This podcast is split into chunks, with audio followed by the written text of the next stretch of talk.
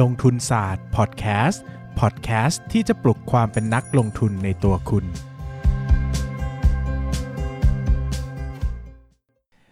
สวัสดีครับ ยินดีต้อนรับเข้าสู่รายการลงทุนศาสตร์พอดแคสต์รายการที่ชวนทุกคนพัฒนาความรู้ด้านการเงินและการลงทุนไปด้วยกัน วันนี้นะครับยังอยู่กันอีกเทปหนึ่งกับนายปั้นเงินอย่าเพิ่งเบื่อนะครับแล้วก็วันนี้หัวข้อที่คุยก็น่าสนใจเหมือนกันนะครับเพราะเราชวนนายปั้นเงินมาคุยในเรื่องของการเกษียณเนาะเขาพูดถึงการเกษียณเนี่ยหลายคนจะนึกถึงคนอายุ 40 50 60นะครับวันนี้เราชวนคนอายุ 30 คุยกันบ้างนะนะครับว่าเฮ้ยมุมมองการเกษียณของคนอายุ 30 แม่งเป็นไงบ้างวะอ่าแล้วคนยุคนี้เขาคิดอะไรกันอยู่สำหรับคนที่อายุเยอะแล้ว ใช้คำอายุเยอะแล้วนะอายุอะเลขสี่บวกแล้วกันนะอ่าฮะเอ้ยเราลองมาฟังคน 30 สมัยนี้หน่อยว่าเขาคิดอะไรกันอยู่อะอย่างแรกเลยวางแผนเกษียณไหมเดี๋ยวก่อนอันนี้ถามผมคนเดียวหรือว่าเดี๋ยวคุยกับถามพี่ด้มึวยงนี่แหละถามมึงนี่แหละไม่เรานี่เราเป็นวางแผนเราเป็นเกษีพิยณธีกรเราไม่ถามตัวเอง วางแผนเกษียณสิ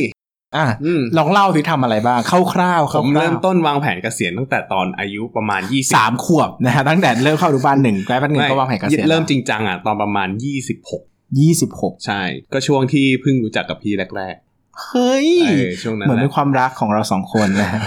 เฮ้ยความที่เป็นความเกลียดจังจะจะห้าปีแล้วเหรอวะเชี่ยนานนะแล้วเหมือนกันนะเป็นเวลาที่แย่นะครับมึงมาใกล้ๆลุงตู่เหมือนกันนะตู่มาก่อนลุงตู่เจ็ดปีเปล่าวะเออเจ็ดเจ็ดไหมเฮ้ยเราเราเจอกันยุคที่ลุงตู่มาแล้วใช่ไหมมาแล้วมาแล้วหรอเออดีดีครับ ไม่รู้ว่าเจอกันก่อนหน้านั้นจะเป็นยังไงนะ ชีวิตนะครับเกษียณกูอะผมว่าเริ่มวางแผนตั้งแต่ตอนเนี่ยเกษียณประเทศนี้ไหมยี่สิบอะวางแผนเกษียณงานเล่าสิอะผมวางแผนตั้งแต่26ตอนนั้นน่ะ จริง ๆ อะ ผมอะยังไม่แน่ใจด้วยนะว่าตัวเราอะควรจะใช้เงินเท่าไหร่ หรือว่าในภาพภาพจะมีชีวิตถึงเกษียณไหมใช่ใช่อันอันอันนี้ก็อีกประเด็นหนึ่งคือจะบอกว่าไอตอนที่เราวางเราไม่รู้ว่าภาพอนาคตมันจะเป็นไงอืมแต่ณตอนนั้นน่ะ รู้สึกว่าอยากจะวางให้มันออกมาดีที่สุด อืมอืม พอกลายเป็นว่าตอนนั้นน่ะเราวางออกมาภาพออกมาปุ๊บ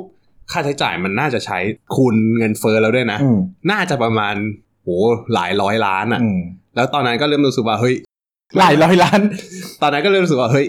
มันเป็นไปได้นะอืมมันเป็นไปได้ถ้าลงทุนได้ผลตอบแทนสูง และอัดเงินลงทุนเยอะอ่าอะไรอย่างเงี้ย ซึ่ง ซึ่งถามว่าชุดมึง luxury ของกูอีกนะคือคือตอนนั้นอะคิดตอนนั้นคิดไงเออแล้วพอเสร็จปุ๊บเราก็รู้สึกว่าเออเราจะต้องพยายามทำให้ได้อืมถึงจุดนั้นอืมอืมแต่พอวันหนึ่งที่เราอยู่ไปเรื่อยๆ ได้ผ่านได้ผ่านได้เจอคนคนใหม่ ๆ ได้เจอชีวิตใหม่ ๆ แบบเวลาเราเดินทางอะไรเงี้ยผมเป็นคนชอบเดินทางเดินก็จะทางแถวสีลม สุรวงรัศ์ชดานาพัดพงษ์อะไรรัอย่างชเงี้ยดาอืมพระรามเก้าทุยไม่ใช่อืมก็เดินทางไปต่างประเทศ มันก็จะทำให้เรารู้สึกว่า เฮ้ยความจริงแล้วอะชีวิตที่ดีแม่งไม่จำเป็นจะต้องหรูหราเว้ยอืมอย่างตอนไปไต้หวันน่ะจำได้ปะอืมตอนไปไต้หวันน่ะ ผมรู้สึกว่าคนเราที่เคยไปไต้หวันด้วยกันนะเออไปกันสองคนด้วยใช่นะครับตอนแรกผมจองไปคนเดียวครับ แล้วเขาก็ตามมา มันนอนในห้องพักที่ไม่มีหน้าต่างอะคุณผู้ชมคุณผู้ฟังมันแบบอึดอัดมากนั่นแหละไม่จะจะเล่าให้ฟังว่าจริง ๆ แล้วอะชีวิตคนไต้หวันน่ะ ผมอะไปรู้ไปผมไปอยู่ไต้หวันใช่ไหมรู้สึกว่าในบางทีอะ สภาพความเป็นอยู่อะแทบไม่ได้ต่างกับไทยนะ แต่ทำไมผมผมรู้สึกว่าค่าผมขอองยู่ชีพใกล้เคียงกันด้วยเออนะผมอยู่ไต้หวันแล้วผมมีความสุขจังวะอืมเออรู้สึกว่าทุก ๆ อย่างมันค่อนข้างเอื้ออำนวยเขาเลยอ๋อจริงๆมันรู้อยู่เปล่าที่ว่าปทำไมระอเทยู่ศนี่อเอยู่งไต้หวันล่ะไม่ใช่ไม่เกี่ยวอีพวกชังชาตินั่นแหละไม่รู้หรือเปล่าว่าทำไมไต้หวันถึงดี เพราะมีชานมไข่มุก เออเอออร่อยไม่นี่คุณถ้าคุณไปไต้หวันนะผมจะบอกว่า คุณกินชานมไข่มุกเป็นขวดแทบแทบจะละเมอคำผมว่ามันเยอะมากมันอร่อยทุกร้านนะมันอันตรายกับชีวิตและทรัพย์สินมากเลยนะไม่คือผมก็รู้สึกว่าเฮ้ยความจริงแล้วอะชีวิตมันจะมีความสุขอะมันมีความสุขกับสิ่งเล็ก ๆ สิ่งอะไรอย่างงี้ง่าย ๆ ก็ได้อืมอะไรอย่างเงี้ย แล้วยิ่งพอผมออกไปเดินเดินทางไปต่างจังหวัดที่อื่นเงี้ย มันก็ยิ่ง confirm ความคิดว่าเออความจริงแล้วความสุขมันเกิดขึ้นง่าย ๆ โดยที่แบบ ไม่ต้องชอบไปไหน ไม่ต้องชอบไปจังหวัดไหนอะไปน่าน ชอบสาวน่านไหมสาวน่านก็โอเค ก็น่ารักดีนะครับก็ นั่นแหละช่วงหนึไม่งปั้นก็มาคุยกับผมเรื่องสาวน่านบ่อยๆนะฮะเออเออเออดีจะจีบสาวน่านไงช่วงนั้นอ๋อนั่นชอบแหละสาวน่านก็จะเล่าให้ฟังว่าความจริงแล้วความสุขมันเล็กๆน้อยๆง่ายๆอย่างเงี้ยอืมผมก็เลยรู้สึกว่าเฮ้ยหรือว่าความจริงไอ้ความสุขที่เราประเมินไว้อะเราให้มูลค่ามันมากเกินไปอืมมันกลายเป็นมันไม่ใช่ความต้องการของเราจริงอืมๆคือมันมันอาจจะเป็นส่วนหนึ่งอาจจะเป็นเพราะว่าเราเคยวาดวาดฝันว่าชีวิตที่ดี มันจะอืมต้องเป็นแบบนี้ชีวิตเกษียณที่ดีจะต้องเป็นแบบนี้ แต่ความจริงแล้วความจริงชีวิตเกษียณที่ดีมันมันขึ้นอยู่กับนิยามของแต่ละคนอืมสำหรับผมมันไม่ได้หรูหราฟู่ฟ้าขนาดนั้น กลายเป็นว่าพอ พอเราวางแผนไปเรื่อยๆทำตามแผนไปเรื่อยๆแล้วอะมันดีนะ ตรงที่ถ้าอะเราวางเดี๋ยวก่อนเร็วอะอะเดี๋ยวก่อนจะเลยไปขอเอาตรงนี้เลยอืมชีวิตเกษียณในฝันเป็นยังไงไหนลองเล่าภาพที่อยู่ที่ไหนบ้านยังไง มีลูกไหมมีหมาไหมมีเมียไหมอ่าบ้านเดี่ยวหรือคอนโด มีสวนไหมอยากเล่าสิอ่าเล่าภาพที่เห็นให้ฟังหน่อยสรุปว่าอะเอาเดี๋ยวเกรินก่อนว่า จากที่จากเดิมที่เคยวางวางภาพชีวิตไว้หรูหราอูฟ่าอืมอย่างเงี้ยบ้านอยู่บ้านหลังละ 30 ล้านหรืออะไรอย่างเงี้ยอืมเคยวางไว้อย่างนั้นเหมือนกัน แล้วหลังจากนั้นเนี่ยพอเรามาเรียนรู้ชีวิตเรื่อยๆ ผ่านการเวลาภาพมันก็เริ่มเปลี่ยนไป จนจากเดิมที่เป็นอย่างนั้นอะผมเริ่มรู้สึกว่าตอนเนี้ยมันมันนิ่งมากเลยนะอืมมันนิ่งมาสามสี่ปี มันนิ่งมาประมาณตั้งแต่ไปน่านก็สามปีอืมเนนไปน่านไปไต้หวันไปอะไรเงี้ยเออประมาณสามปีละเออแล้วก็รู้สึกว่าเฮ้ยความจริง ชีวิตที่ผมต้องการอะแค่แบบอยู่ในอยู่กับคนที่รักอืมแค่นั้นแหละ แล้วก็ตื่นเช้ามาก็ไม่ต้องทำอะไรดูหุ้นอืมอะแต่เรื่องลงทุนนี่จะลงทุนตลอดชีวิตนะอืมคิดว่าเออแล้วก็อ่านหนังสือ มันมันก็ว่างๆก็ไปแบบไปขึ้นเขาขึ้นป่า อืมอะไรอย่างเงี้ยก็คิดว่าอยากจะไปเกษียณอยู่ที่จังหวัดน่านเหมือนกันอืมคือวางแผนไว้แล้วว่าอยากจะไปซื้อจะไปซื้อที่ดินที่น่านเพื่อปลูกบ้านรอไว้อืมเออก็คิดอยู่ว่าน่าจะไม่ไม่กี่ปีข้างหน้านะน่าจะได้ที่แล้วแล้วก็อืมแล้วก็ส่วนเรื่องปลูกบ้านแล้วจะไปอยู่อาศัยเนี่ย ต้องดูก่อนต้องคำนวณให้ดีว่าเราควรจะไปอยู่เมื่อไหร่อะไรอย่างเงี้ยครับ ก็รู้สึกมันอันนี้คือชีวิตเกษียณง่ายๆแหละคือวันหยุด วันหยุดจากตลาดหุ้นก็ขึ้นเขาไปเดินเขาเล่นๆอากาศรับอากาศดีๆอะไรเงี้ยคำว่าเราไม่ได้ติดไม่คิดกรุงจะเกเทพษียณนะเพื่อผมผมตอนแรกผมคิดว่าผมจะอยู่กรุงเทพเหมือนกันอ่าแต่พอไปต่างจังหวัดแล้วรู้ก็เลยบอกไงว่าแบบรู้สึกว่าความจริงความสุขมันอยู่ที่ตัวเรามันไม่ได้อยู่ที่สถานที่อืมเออ เราผมไม่จำเป็นจะต้องอยู่กรุงเทพแต่มันขึ้นแล้ว แล้วแต่กับความนิยามของแต่ละคนอืมด้วยนะ เออผมรู้สึกว่าชีวิตเกษียณผมจริงๆมันแค่เนี้ยง่ายอืมๆแต่ข้อดีของการวางแผนเกษียณตั้งแต่แรกอะตั้งแต่อายุอะ26กลับอะมาที่อะยี่สิบบอกว่าเออทำอะไรบ้างเกษียณวางแผนเกษียณอะไรบ้าง ก็ตอนนั้นก็เรารู้แล้วว่าว่าเราอะต้องการเงินปลายทางที่ร้อยล้านใช่ไหมอืมตอนแรกเลย แล้วระหว่างทางร้อยอะล้านอืมระหว่างทางดีควายอ่าต้องการผลตอบแทนที่เท่าไหร่ที่คาดหวัง ตอนนั้นผมต้องการประมาณ 12%ต่อปี 12%ต่อปีตอนนั้นอะมันยังพอเป็นไปได้จากการลงทุนอินเด็กฟันผสมกับกองอื่นๆเออผสมกับกองแอคทีฟอื่นๆ อะไรอย่างเงี้ยอืมแต่ตอนนี้แม่งดูยากเลยนะยากมากอินเด็กฟันอินเด็กฟันเนี่ยยากมากอืมนั่นแหละก็ตอนนั้นก็ยังพอทำได้อยู่ก็เลยรู้สึกว่าเออใส่เงินก็คือใส่ใส่ไป ตามที่เราวางแผนไว้ก็ใส่ไปเรื่อยๆใส่ไปเรื่อยๆใส่ไปเรื่อยๆพอมันถึงจุดหนึ่งที่เราเริ่มรู้สึกว่าเฮ้ยเป้าหมายมันไม่ได้เป็นอย่างนั้นแล้วอะเราก็มามองประเมินเป้าหมายใหม่อืมพอประเมินเป้าหมายใหม่มันก็จะทำให้ได้ตัวเลขออกมาที่น้อยลงอืมกลับกัน พอได้ตัวเลขออกมาน้อยลงแล้ว สิ่งต่างๆ ที่มันเคยต้องการให้เราให้ที่บังคับให้เราต้องมีอย่างเช่นว่าแบบผลตอบแทนต้องถึง 12%อย่างเงี้ยอืมมันกลายเป็นว่าจริงๆแล้วอะผลตอบแทนผมจริงๆไม่ต้องถึง 8%ก็ได้อะ เออแต่ว่าใส่เงินเท่าเดิมนะอืมเออใส่เงินเท่าเดิมอย่างเงี้ยมันไม่ต้องถึง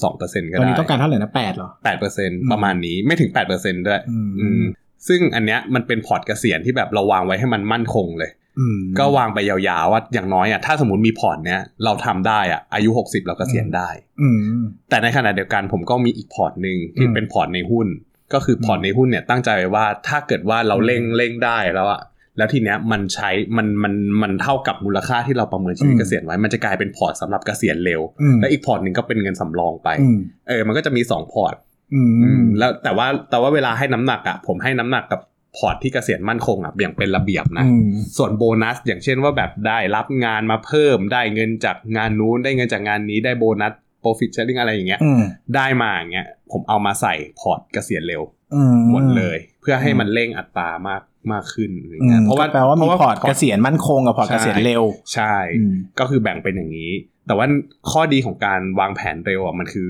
เราสามารถยืดหยุ่นได้ตลอดเวลาอืมอย่างเช่นว่าแบบแต่ก่อนหน้าเนี้ย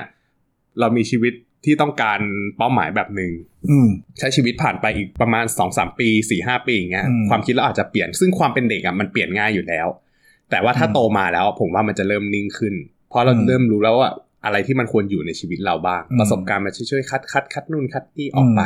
มันเลยทำให้เราอะ รู้แล้วว่าแบบความต้องการเรามันคืออะไรกันแน่ที่แท้อืมคือความจริงตอนนี้มันอาจจะยังไม่นิ่งก็ได้ อนาคตอืมผมอาจจะเจออะไรใหม่ ๆ แล้วเราอาจจะต้องมาปรับความต้องการใหม่อืมแต่ในขณะที่เดียวกันก็คือ เราวางแผนไปก่อนอะดี แล้วก็ทำมันไปเลยอะดีอืมมันทำให้เราสามารถยืดหยุ่นอะไรได้มากอืมดีกว่าไปทำตอนอายุ 40 50แบบอืมไม่ได้เริ่มไม่ได้เคยเริ่มอะไรเลย ไปเริ่มตอน 40 50 มันแทบจะกำหนดเลยนะว่าชีวิตปลายทาง คุณจะเป็นยังไงอืมแล้วคุณจะต้องวางแผนด้วยผลตอบแทนเท่าไหร่จำนวนเงินเท่าไหร่ อันนั้นมันจะค่อนข้างสตริกอืมมันจะต่างกับตอนวางแผนตอน 20 กลางๆ หรือว่าตอนมันก็30 flexible เนอะผมว่าจังหวะชีวิตที่ควรจะวางแผนจริงๆอะคือ 30 ต้นๆ ไม่เคยไม่ควรเกิน 35อืมอืมก็ใครที่ยังไม่ได้คิดเรื่องนี้ก็คิดไว้ก็ดีเนอะอืมจริง ๆ แล้วการวางแผนเกษียณดูเป็นเรื่อง